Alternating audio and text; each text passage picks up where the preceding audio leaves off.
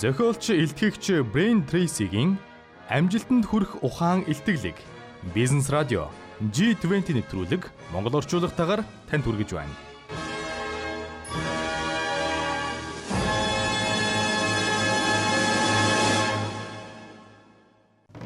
G20 нэвтрүүлгийг танд хүргэхэд Номон Construction Development Group хамтарлаа.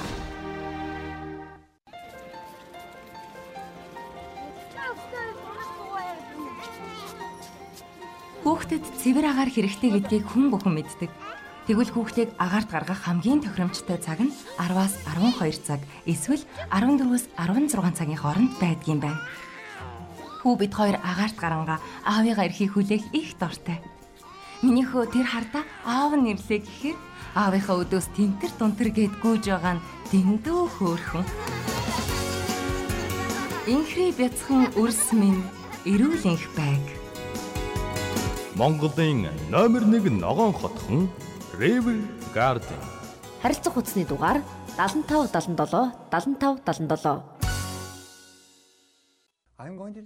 Өнөөдөр би та бүхэнд хэрхэн урдаа тавьсан зорилготой хүрч өөрийн хамгийн том мөрөөдлөө биелүүлэх, аливаа ажлыг амжилттай хийж дуусгах буюу нэг ёсондоо амжилтанд хүрэх үйл явцын тухай ярих болно. Миний заасан хичээлийн тусламжтай та амжилт гэдэг бол хүн бүрийн ойлгож чадах шинжлэх ухаан гэдгийг ойлгох болно. Амжилт бол хүн бүрт байглаасаа өгөгдсөн мэдрэмж, зүн совин байдаг. Гэхдээ хүн бүр өөрийнхөө чадамжийг зөв үнэлж чаддаг учраас зарим хүмүүс том амжилтанд хүрч харин зарим нь чаддаггүй юм шүү дээ. Тэгээд л амжилттай яваа найзыгаа эсвэл танихгүй нэгнийг хараад тэр надаас илүү амжилтанд хүрэх яг юу хийсэн болоо гэж бодно. Амьдрал дээр танаас тэнэг хүн өөрөөс чинь хамаагүй их мөнгө олж байхдаа та бишгүй л таарна. Танаас илүү сайхан амьдралтай, тансаг машинтай, дээр ажилтай хэрнээ тань шиг сайн сургууль сураагүй эсвэл танаас илүү авьяастай ч биш. Яагаад? Хариулт нь гэвэл хичнээн лаг IQ-тай байлаа гэд хичнээн сайхан хүүхэд насыг өнгөрөөсөн байлаа гэд эсвэл хичнээн илүү мэдлэгтэй байлаа гэд амжилтанд хүрнэ гэсэн үг огт биш юм аа. Тэгвэл юу хүнийг амжилтанд хүргэх юм бэ?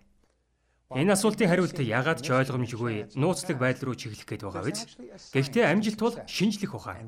Харин энэ ухааны талаар судалж мэдээд өөрийн болгож чадвал таач амжилттай нэгэн болж чадна.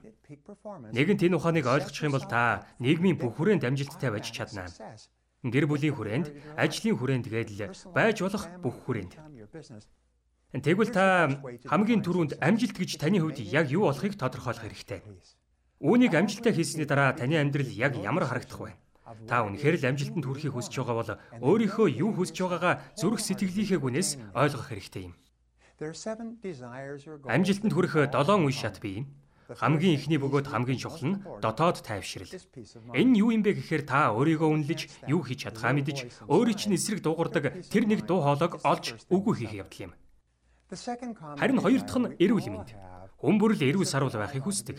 Яг л дотоод тайвширлын адил энэ зүйл хүн бүрт байглаасаа өгөгдсөн байдаг. Амжилтанд хүрэхийг хүссэн хэн бүхэн эрүүл мэндийгч мөн ирж хайж өөртөө хадгалах ёстой. Та хичнээн эд хөрөнгө цуглуулж хагартлаа баян болсон ч эрүүл мэнд үгүй аваас сэтгэлийн ямар ч баяр хөөр мэдэрч чадахгүй шүү дээ. Гурав дахь бүлэгт эрүүл харилцаа багтана. Өөрийн хайртай дотны хүмүүстэйгээ урт удаан эрүүл харилцаатай байх нь таны хувь хүний төлөвшөлд том нөлөө үзүүлдэг. Бусад хүрээллийн харилцаануудад ч нөлөөлнө. Дөрөв дэх шат бол санхүүгийн эрх чөлөөнд хүрэх юм. Санхүүгийн эрх чөлөө гэдэг нь өөр тэрэгцээтэй бүх мөнгийг олж мөнгөнд огт санаа зовохгүй байхыг хэлдэг. Эсвэл таны толгойд мөнгөтэй холбоотой бодол огт орж ирэхгүй байхыг ч юм уу? Нийт хүмүүсийн ихэнх хувь нь үргэлж мөнгөнд санаа зовж мөнгөний талаар бодож байдаг. Тэд өглөөс эрэхтэл энэ тухай бодож өдөржин мөнгөний төлөө ажиллаж унтах таа мөнгө боддог. Бүр заримдаа мөнгөний тухай бодол нь тэдний нойрыг хулжааж шөндөө сэрүүн байлгадаг гэж. Санхүүгийн эрхчлөөнд хүрэх цорын ганц арга бол өөрийн санхүүгийн хэрэгцээг зөв бөгөөд тодорхой гаргаад түүндээ хүрэх төлөвлөгөөгөө тодорхойлох юм аа. Амжилтанд хүрэх тав дахь орц бол үн цэнтэй зорилго, төлөвлөгөөтэй байх. Тэр зүйлдээ хүрэхийн тулд хичээж хөдөлмөрлөх. Тэр зүйлдээ өөрийгөө бүрэн зориулах юм. Амжилтанд хүрэх 6 дахь нууц бол өөрийгөө мэддэг байх. Энэ бол таны сэтгэл зүйн асуудал. Та ямар нөхцөлд, ямар хүмүүст, ямар хариу үйлдэл үзүүлдэгэ мэддэг байх. Амжилтаа яваа хүмүүс бүгд өөрсдийнхөө тухай сайн мэддэг, өөрийгөө ойлгодог хүмүүс байдаг. Та өөрийгөө ойлгож хүлээж авсан цагтаа л урагшаа алхах боломжтой болно. Амжилтанд хүрэх 7 дахь алхам бол өөрөө өөртөө үнэнч байх буюу өөртөө амласан амлалтандаа хүрэх юм. Ингэснээр та бусад аль ч хүрээнд төлөвлөсөн ажил зорилгодоо хүрч чадах юм аа. Та тодорхой зорилго тавиад түүнийг амжилттай биелүүлж чадсанаар өөртөө нуугдж байсан хүч чадал боломж бололцоог олж нээж чадна. Эдгээр алхмуудыг өөрөмжүүлснээр та тодорхой гурван үр дүнд хүрч чадна. Эхнийх нь өөртөө итгэх итгэл чинь асар хурдцтай өсөж байгааг мэдэрнэ. Өөртөө илүү дуртай болж, илүү үнцэнтэй, чухал юм шиг мэдрэмж төрнө. Харин хоёр дахь нь та урд өмнө мэдэрч байгаагүй их хүндлэлийг мэдэрнэ. Ингэснээр та өөрийгөө нилээдгүй амжилттай мэтэр харж чадна. Хамгийн сүүлийнх нь та өөрийгөө бүрэн таньж мэдэн өөрийнхөө үнс нь болоод өөрийн гагцхүү хэн болохыг юу хийж чадахыг мэдж чадах юм. Харин аливаа зүйлийг хийж дуусгахад өөрийн гэсэн дүрэн бий. Эхнийх нь та ямар нэг зүйлийг арай илүү хийж эхлэвэл таны амьдрал илүү дээр болно гэдгийг ойлгох. Хоёрдугаарт таны хаанаас ирсэн гэдэг чинь огт хамаагүй бөгөөд хамгийн чухал гац зүйл бол та хаашаа явж байгаа вэ гэдэгт л оршин. Гуравдугаарт Та ямар нэг зүйлийг шууд сайн хийчихэж чаддгүй гэдгийг ухаарч баг багаар оролцсоор эцэст нь гаргууд сайн болж чадна гэдгээ мэдэх. Дөрөвт та сурахыг хүссэн бүхнээ сурч чадах ба урдаа тавьсан ямар ч зорилгодоо амжилттай хүрч чадна гэдгээ мэд. Ямар ч гайхалтай чадвартай шилдэг хүн байсан тэр зүйлээ анх огт мэддэггүй чаддаггүй байсан гэдгийг ойлго. Өөр хэдэн зуун хэдэн мянган хүн сурч чадаад л байгаа юм чинь та ч гэсэн сурч чаднаа. Тав дахь дүрэн бол та л өөрийгөө сорж шалгааж чадна. Тиймээс өөртөө өндөр шалгуур тавьж би тэрийг хийж чаднаа, тэрийг хийж чадахгүй. Би энийг хийн гэдгээ арай өөр өнцгөөс тодорхойлох. 6 дахь дүрэн бол таны тулгарсан асуудал хичнээн том байлаач түүнээс ирэх ашигт байдал түүнээс ч илүү байна гэдэгт итгэх. Харин 7 дахь дүрэн бол та л өөртөө хязгаар тавьдаг бөгөөд тэр хязгаартаа өөрөө баригдаж амьдрдаг гэдгээ ухаарах. Гадаах ертөнцид бол хязгааргүй уудам. Харин цорын ганц хязгаар бол та өөрөө юм. Эдгээр чадваруудыг эзэмшиж чадсанаар та хүссэн бүхнээ хийж том амжилтанд хүрч чадах юм аа. G20 нэвтрүүлгийг танд хүргэхэд Номон Construction Development Group хамтарлаа.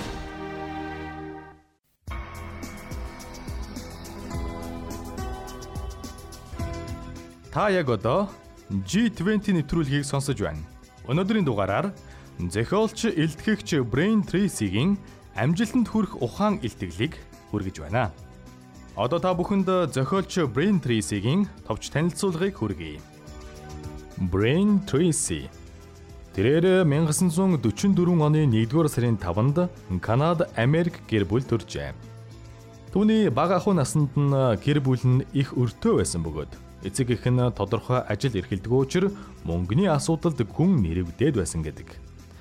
Тэрээр гурван дүүгийн хамт хандивын хувцас хоолоор голоо зогоож өссөн гэдэг. Тэр үргэлж яагаад түүний гэр бүл хүнд хэцүү амьдрал туулж байхад тэнд өөр хүмүүс баян хангалуун амьдарч байгаа тухай гайхдаг байжээ. Хүнд хэцүү амьдралаасаа болоод эрт залуу насндаа сургуулаа орхиж ажил хийж эхэлсэн бөгөөд 20 гаруй наснаасаа аялаж эхэлсэн байна. Бүх амьдралаа суралцах, судлахад зориулсан тэрээр 7000 гаруй түүнээс ч их ном уншсан гэдэг. Тэрээр хүмүүст амжилттай бизнес эрхлэх, гаргасан төлөвлөгөө зорилгодоо хурдан хүрэх тал дээр туслалцаа үзүүлж зөвлөгөө өгдөг юм. Одоогийн байдлаар нийт 1000 гаруй албан байгууллага 5 сая гаруй хувь хүмүүст зөвлөгөө өгч хамтарч ажилласан бөгөөд Америк нэгдсэн улс, Канада гээд дэлхийд даяараа 70 гаруй улсад илтгэл тавьж байжээ. Тэр эдийн засаг, түүх, бизнес, философи, сэтгэл зүйн салбарт 30 жилийн турш өөхгүй судалгаа шинжилгээ хийсэн бөгөөд энэ чиглэлээр 70 гаруй ном бичсэн юм байна. Тэрний бичсэн номууд олон хэл дээр орчуулагдсан зарагддаг. Тэрнээс гадна тэрээр 300 гаруй аудио бичлэг хэлбэрийн хичээлүүдтэй байна. Амжилтанд хүрэх арга ухаан гэдэг хичээл нь 28 хэл дээр орчуулагдаж, тэрний хичээлүүдээс дэлхийд даяар хамгийн олон хүнд төгснө нь уусан юм. Тэрээр 1984 онд Bain Tracy International гэх хувийн компани байгуулсан бөгөөд түүний хувьцаа, маркетинг, борлуулалт, импорт, түгээлтийн тал дээрх мэдлэг чадвар нь тэрний компанийг тогтвортой амжилтанд хөтөлдөг юм байна. Тэр ажлынхаа хүрээнд нийт 107 орноор аялж байсан бөгөөд 6 улсын хооронд тогтвортой ажилдаг. Brain Tracy дөрвөн хэлээр ярьж чаддаг. Эхнэр дөрвөн хүүхдийн хамт амьдардаг юм байна. G20 нэвтрүүлгийг танд хүргэхэд Номон Construction Development Group хамтарлаа.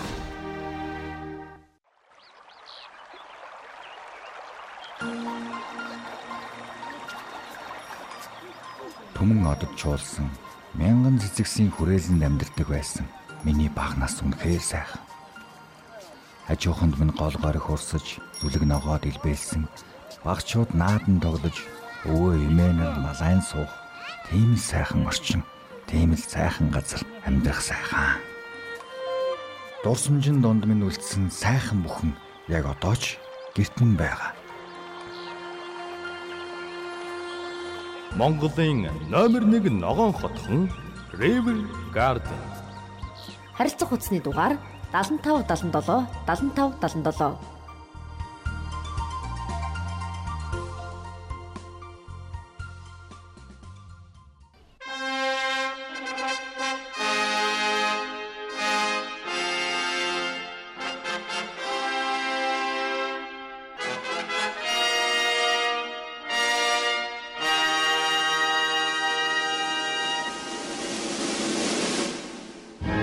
Зохиолч илтгэгч Brain Tracy-гийн амжилтанд хүрэх ухаан илтгэлэг Бизнес радио G20 нэвтрүүлэг Монгол орчуулгатаагаар танд хүргэлээ.